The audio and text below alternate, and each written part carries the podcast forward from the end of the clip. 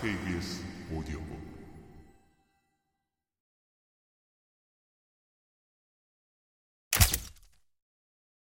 집 밖에 나가는 것을 유독 싫어하던 나의 성격과 집 밖은 위험하다는 엄마의 과잉 보호가 만나 나는 놀이터 한 번 안 가본 집에만 있는 아이로 자랐다.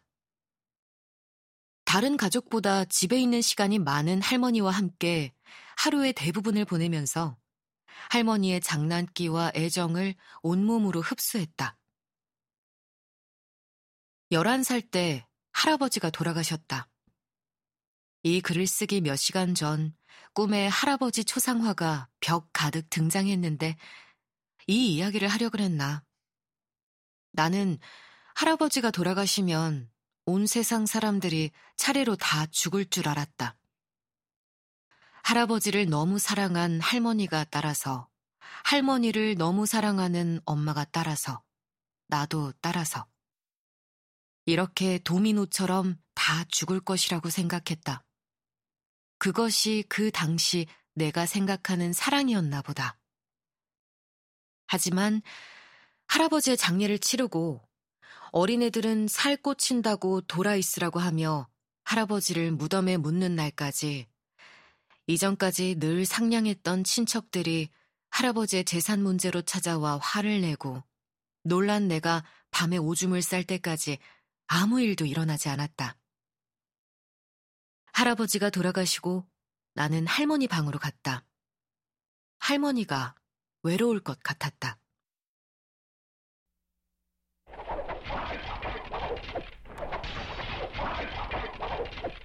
나는 그날부터 할머니랑 한 방에서 잤고 엄마 몰래 할머니랑 밤 늦게까지 텔레비전을 봤다. 주로 외국 액션 영화를 봤는데 할머니의 한글 읽는 속도에 비해 자막은 늘 빨랐다. 내용을 놓친 할머니가 나에게 저 새끼 나쁜 놈이야? 물으면 나는 좋은 놈인지 나쁜 놈인지 잽싸게 대답했다. 엄마가 오는 소리가 들리면 나는 후다닥 할아버지 침대로 뛰어가 자는 척을 하고 할머니도 얼른 텔레비전을 끄고 모른 척 했다.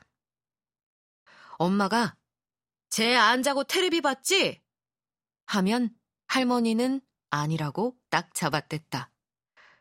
눈 감고 자는 신용을 하는데 어찌나 웃음이 새어나오던지 매번 걸렸다. 글을 천천히 읽으셨기 때문일까?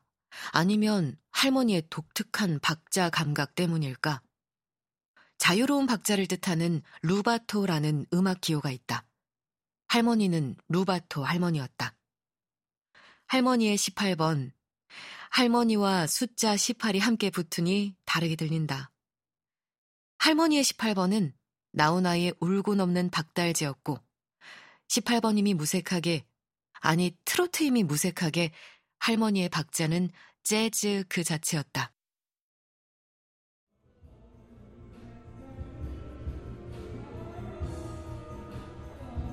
점점 느려져서 나는 노래방에서 몰래 박자가 느려지는 버튼을 눌렀지만 한 번도 정확히 맞지 않았다. 할머니의 박자는 그 묘한 중간에서 고무줄처럼 늘어졌다가 말았다가를 반복했다. 첫 어절이 천둥산인데 시작부터 단추는 잘못 끼워졌다. 천둥산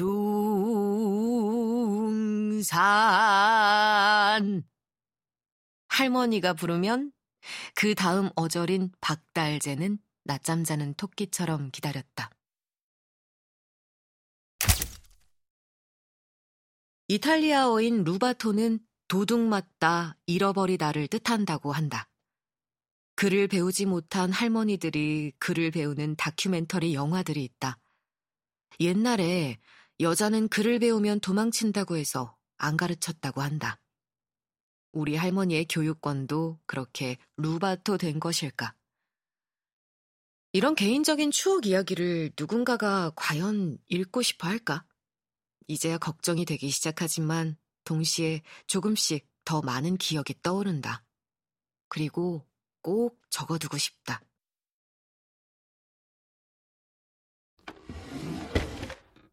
당뇨와 고혈압이 있었던 할머니는 아침 저녁으로 당과 혈압을 쟀다. 기계 속 뾰족한 바늘이 할머니 손끝을 콕 찌르면 피가 났고 그걸로 당 수치를 측정했다. 그러고는 찔린 부분을 알코올 솜으로 깨끗이 닦았다. 어느 날은 덜 따가워하고 어느 날은 더 아파했다. 그런 날엔 옆에 있던 내가 다 따가웠다. 할머니가 숫자를 말하면 내가 수첩에 적었다. 책임을 다하는 기분이 들었다. 할머니가 적을 때는 숫자가 컸고 내가 적을 때는 숫자가 작았다. 확연히 누가 적었는지 알 수 있는 숫자들이 사이좋게 수첩에 모여 할머니의 건강을 체크해줬다.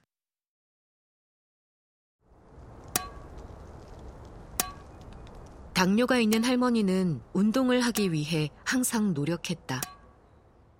집 앞 골목길에서 배드민턴을 치기도 하고 삼촌이 사준 탁구대에서 탁구를 치기도 했다. 잘 안 되면 어김없이 욕이 튀어나왔지만 승부욕에서 비롯된 분노의 욕이 아니라 그냥, 그냥 욕이었다. 에이씨! 하고 말해버리는 그냥 욕. 할머니의 욕은 아기가 없을 때가 많았다. 한 번은 삼촌이 러닝머신을 사줘서 할머니가 기계 위를 한참 걸었다. 근데 기계가 싸구려였는지 문제가 생겼다. 할머니가 속도를 높이는 버튼을 눌렀는데 그게 그만 꼭 눌려버려서 안 빠졌다. 띠 소리만 나고 말아야 하는데 띠띠띠띠띠띠 하면서 속도가 계속 빨라졌다. 어떻게? 나는 그 모습을 실시간으로 보고 있었다. 어떡하지?